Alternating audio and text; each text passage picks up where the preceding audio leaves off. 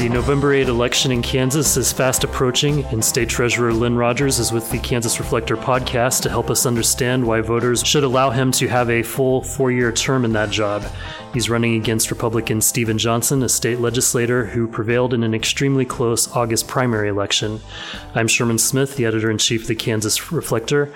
Uh, Mr. Rogers, welcome to our neighborhood. Thank you. Glad to be here. Let's start with the simplest of questions. Why are you seeking this office? Well, I see the state treasurer's office as a position that can really help ordinary Kansans.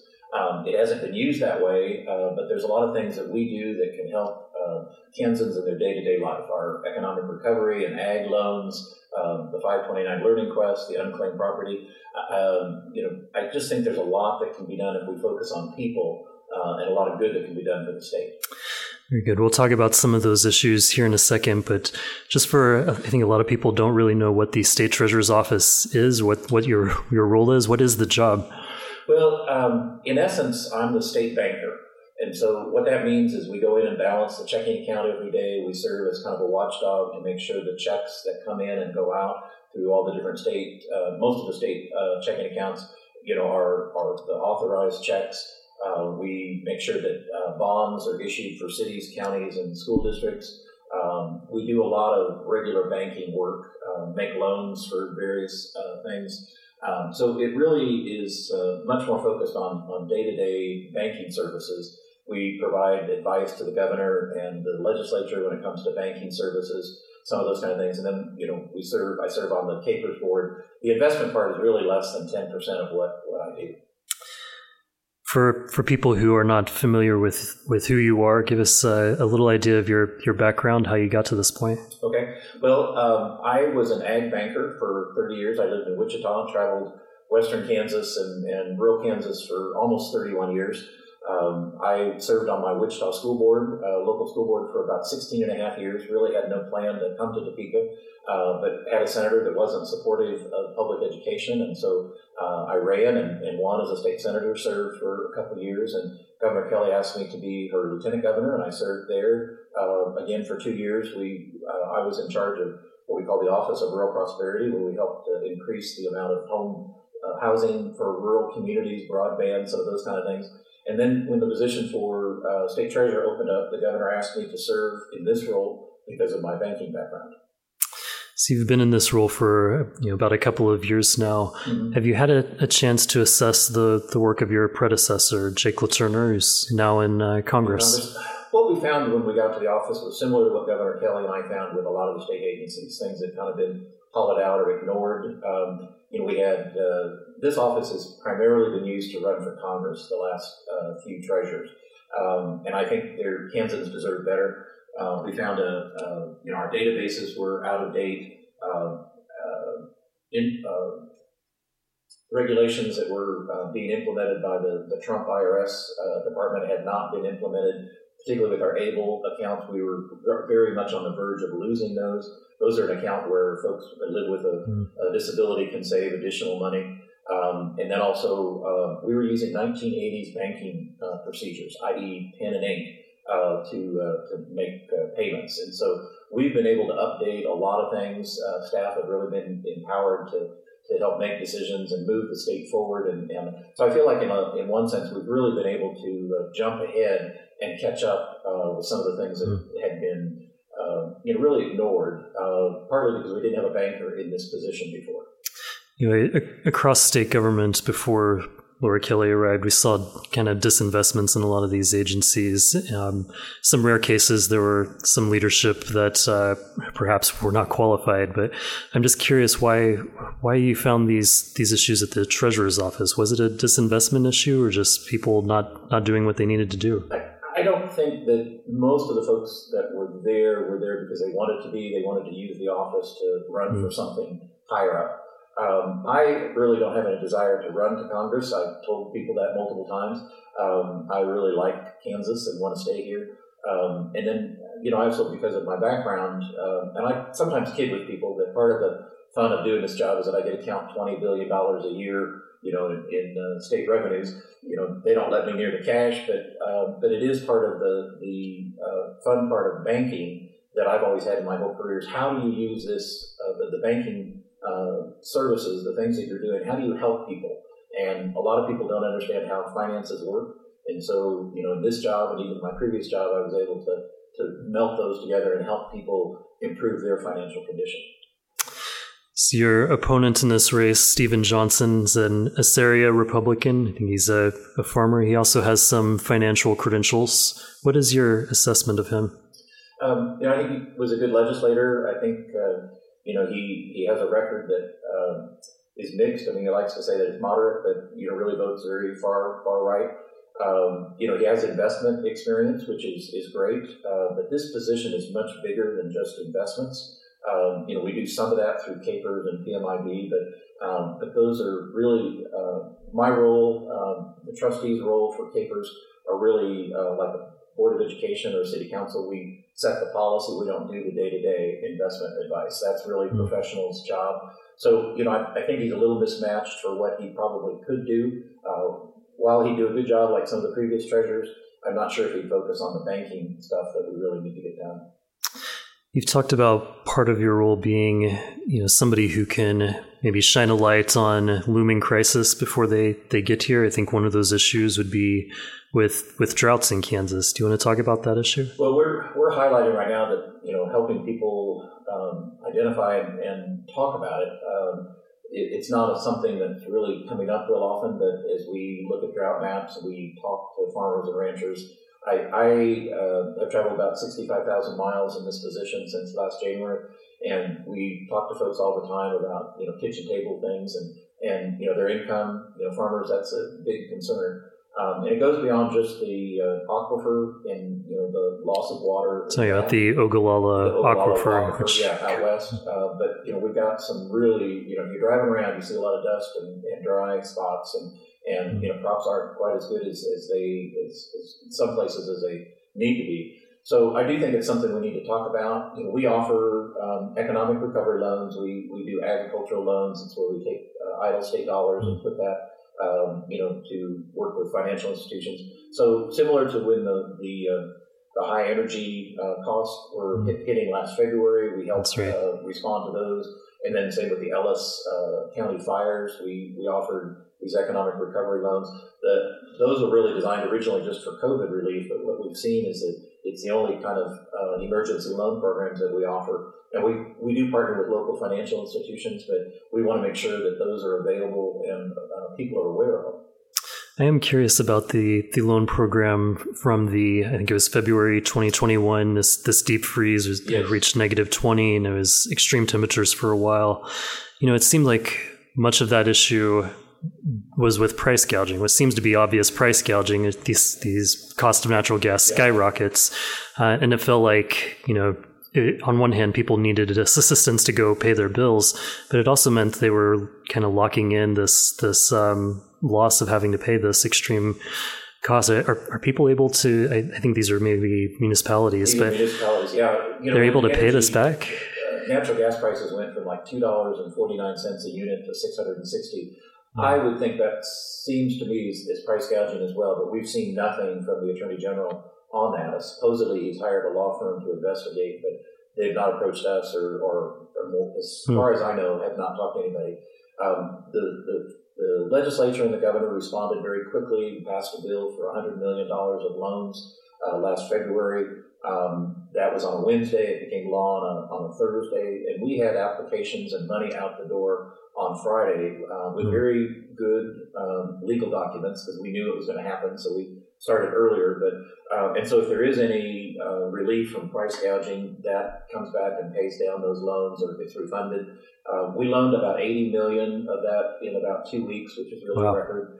Those loans have been paid down to less than 60 million now. So the municipalities are paying for them but it's a for many of them it's a 10 year loan and it's it's you know for a previous it's going to uh, hang over the state for a long time. It, it is and it's going to hurt those cities for doing economic development or or uh, an improvement of something else that they need to do. So so i do hope that we still um, you know look at that. I've been encouraging legislators to continue you know they passed a resolution that they wanted it looked into as well. But again i don't think anything's been done by the attorney general Well, another part of the treasurer's job, which is a little more fun than that, is to hand out the unclaimed property to people who are not expecting to get a check from the state.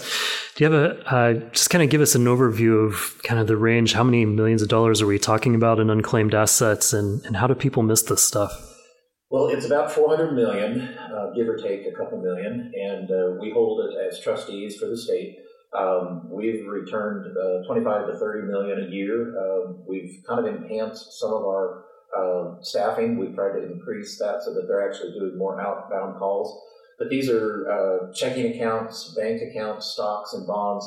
But even more so, it could be a, a, a rebate, a utility deposit, um, a final paycheck for you know part-time employee, and it gets mailed to your home. If for some reason it doesn't get delivered, and then it gets sent to us. So and people so, like move from one place to another, and mail doesn't catch up with them. Right, something exactly. Like There's only a six month period of time where you know where it will be tra- uh, traced, and and so we get a lot of that, and we we're, we're doing everything we can to try to promote that and help people understand it.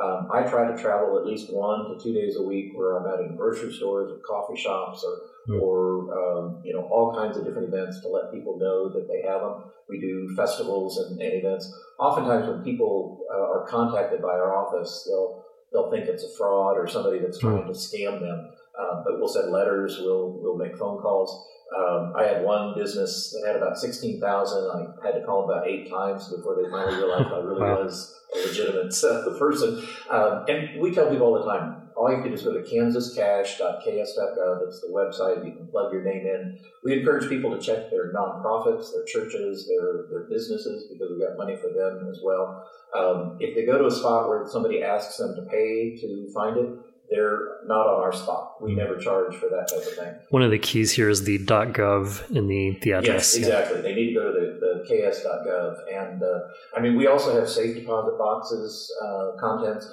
One of the things we we discovered was that we have about 100 military medals. We're oh, trying wow. to get those reunited because we think those really belong you know, with the family. Um, Medals from 50 years ago, 80? 50, um, I mean, we've got uh, World War II Purple Hearts. We've oh, got wow. uh, all kinds of things that people have put in there. And we do have the names and addresses of those people. We have it on a special um, part, part of our website now where you can go in and just look at military medals. Uh, but we're hoping to get those back. We're working with mm. uh, VFWs and American Legion posts to kind of pass the word and, and uh, let people know about those as well.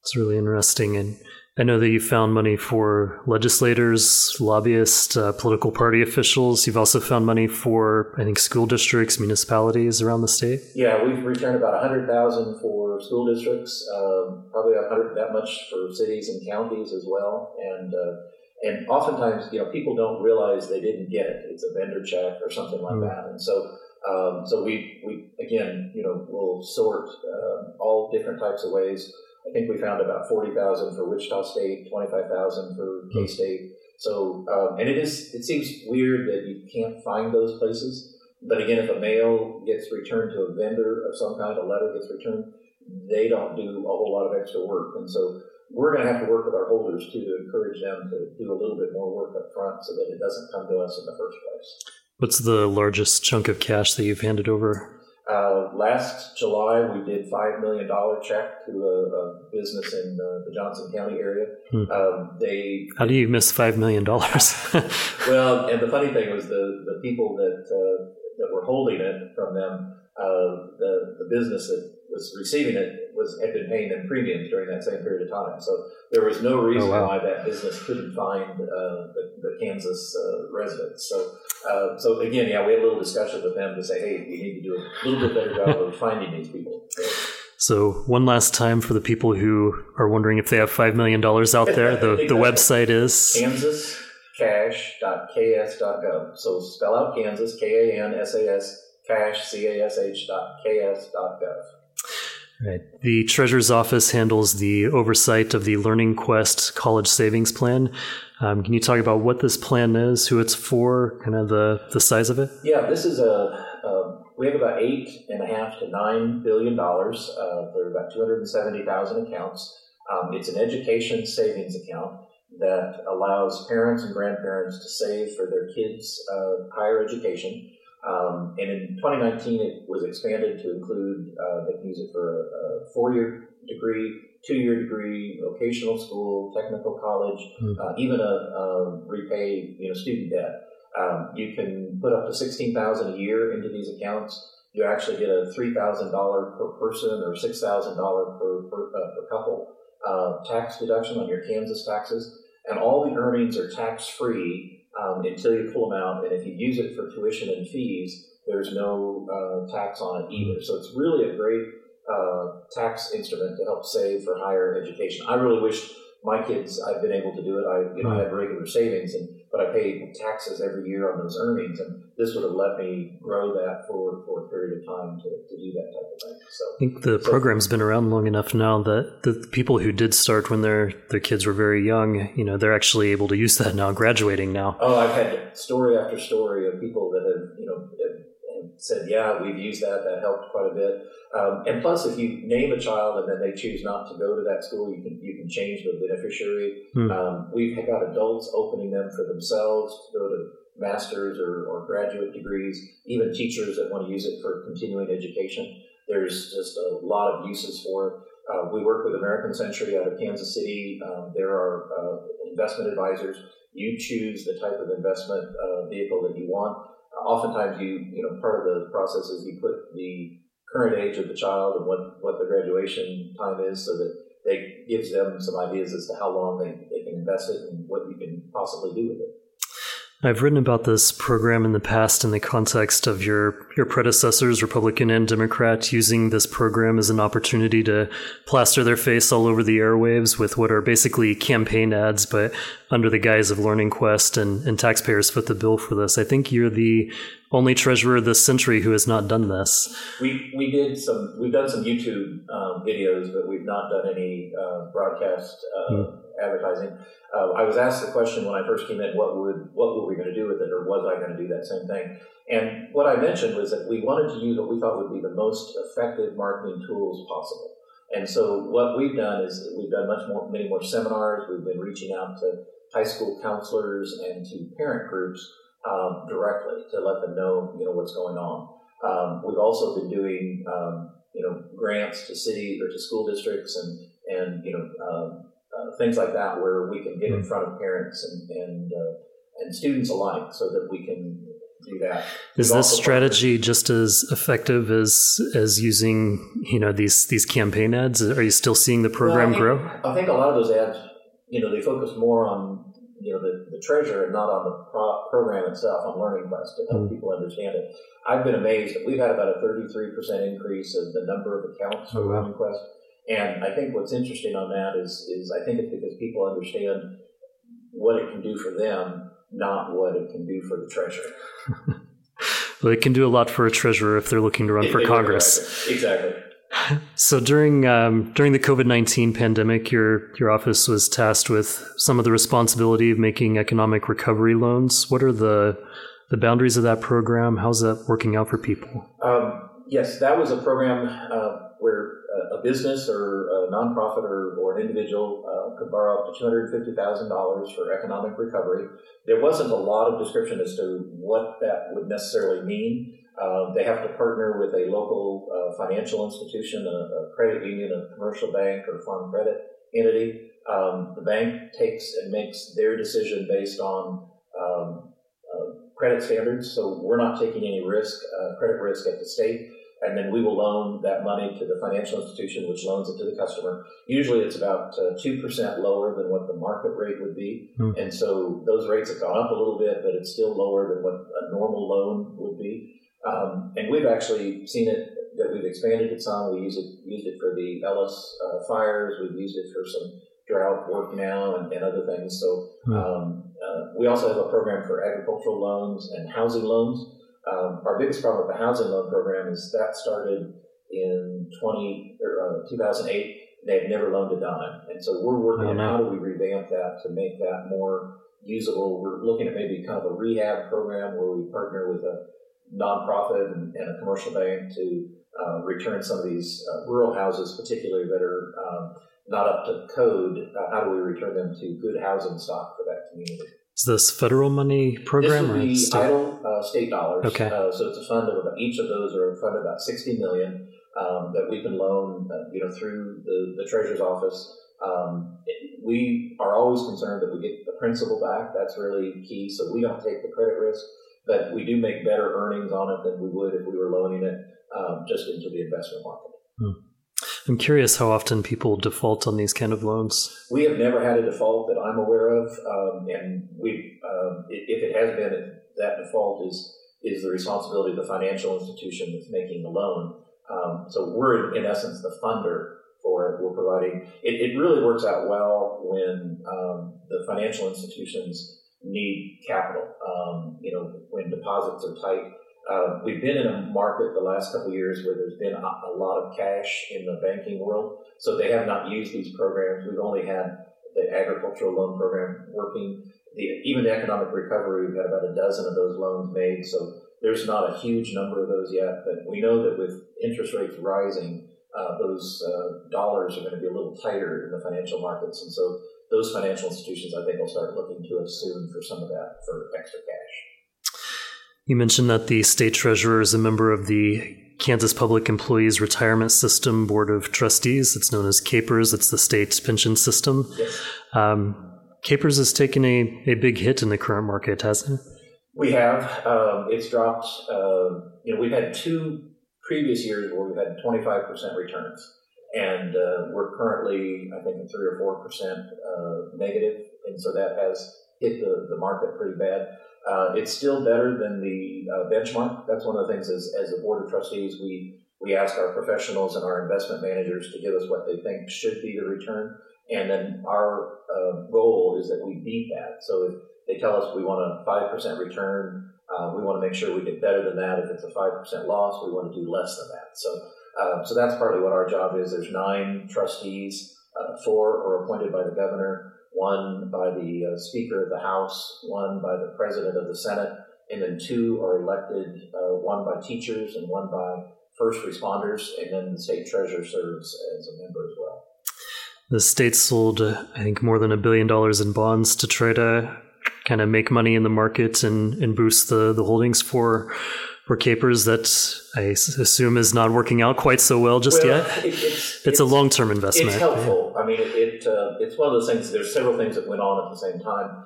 Um, you know, a third of that was actually repayment of delays and mm. eliminations of, of earlier KPERS uh, deposits uh, that should have been made during the Brownback years. And you know, in order to balance uh, the accounts, many of those had to be uh, stopped or delayed. That's what the hmm. legislature mm-hmm. chose to do.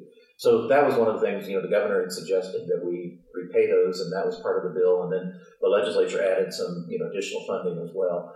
Um, you know, we have a moral obligation to make those payments. We have since the, you know, the, the 80s, and um, in many cases, we it's been one of the last things that the state has funded. So, um, you know, these are people that have, you know, provided um, either first responder uh, services, you know, our police, our, our firemen, or our teachers, you know, public servants. And so, you know, I'm glad the legislature has, has put that money in. We'd be in much worse shape if we didn't. Uh, but we still need to consider, uh, you know, additional uh, deposits down the road. So I, I want to clarify. I know that they've repaid some of these missed payments, but they also, I believe, they authorized some bonds independent of that, just to take out money uh, as a loan, basically, with the idea that KPERS would make more money than they were paying on the interest. Right. I believe in 2014, and I want to say 17 or 18, I can't remember, they were uh, four or 500 million each of those times. And in both cases, we have made more money than um, what the bond payments are made. And then those bond payment interests are actually paid from the general fund. They're not being paid from, from KPERS. But part of that was under the obligation of, of, of building up the, um, investment balance that we needed to, to be there. The the people who are working at state agencies now are they going to have a retirement? Um, yes, I think they are, but you know, there's some other issues we need to talk about too. You know, mm-hmm. during the Brownback years, um, they created a third KPERS plan called KPERS three. Um, it is yeah. not as uh, good of a, of a pension plan. It's, basically a 401k. It's, yeah, it's kind of a mix between them. Um, you know, under KPERS two and KPERS three, if you retire, the difference is is like uh, you know if you're fifty thousand dollar income and you retire at, uh, at the same day as a KPERS three, you'd make about thirty-five thousand in pension on one and seventeen thousand on the other. So it, the KPERS three is just not as as uh, appealing, and I think that's something that we need to look at and discuss because uh, again, many people go into state government teaching. They're doing it not for the money; they're they're doing it for the public service. And the pension is always something that was used to help keep them there. And uh, you know, with our uh, loss of teachers and, and the, the folks that aren't uh, staying around, and even some of our first responders, I think there's things we have to look at. How, what, what is it going to take to keep them there so that we're protected and taken care of as citizens? I think the the other part of this is the retirees haven't actually received a COLA since the 90s. Oh, 88. Yeah. I thought it was the 90s. Yeah, we recommended it as a board this year to the legislature because we thought of, of any year that uh, we uh, had the money, there was funds, you know, with that this, this mm-hmm. legislative session. They chose, you know, to vote that down, uh, the, the, Republican majority. Um, and it would have been one where it was just a one year, it would have been paid for out of current, so it wasn't going to be something that was going to be ongoing. Um, but uh, they did not want to consider that. Mm. Well, finally, here, do you have goals for the office that we haven't talked about yet? Well, I think there's a lot of things again that can be done. Um, you know, the things that people save for is housing, retirement, and education. We've got a great education program. We need to revamp our housing, you know, program. Uh, the legislature passed a housing savings program, but it hasn't really taken off yet.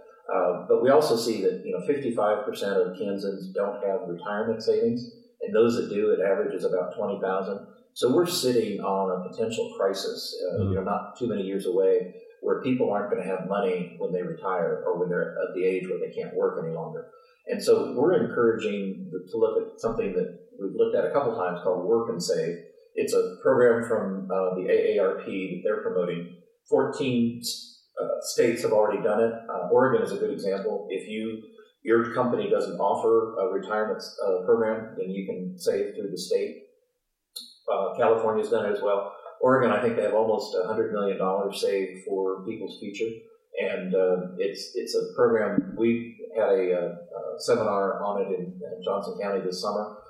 We're trying to promote it to, to help more people understand what it would mean we think it'll it's, it's really not an issue for either red or blue, you know, Republican or Democrat. Uh, but if people have retirement savings, they'll have more dignity, dignity when they face their future, and we won't really need quite as much, uh, you know, state uh, help uh, for welfare or, or social services if people have some of their own resources. Never too soon to start saving for retirement. Exactly. I uh, tell that to my staff, to my kids, to anybody that'll listen. Well, we have to leave it there, but thank you for joining us, Kansas State Treasurer Lynn Rogers. Thank you. Thank you.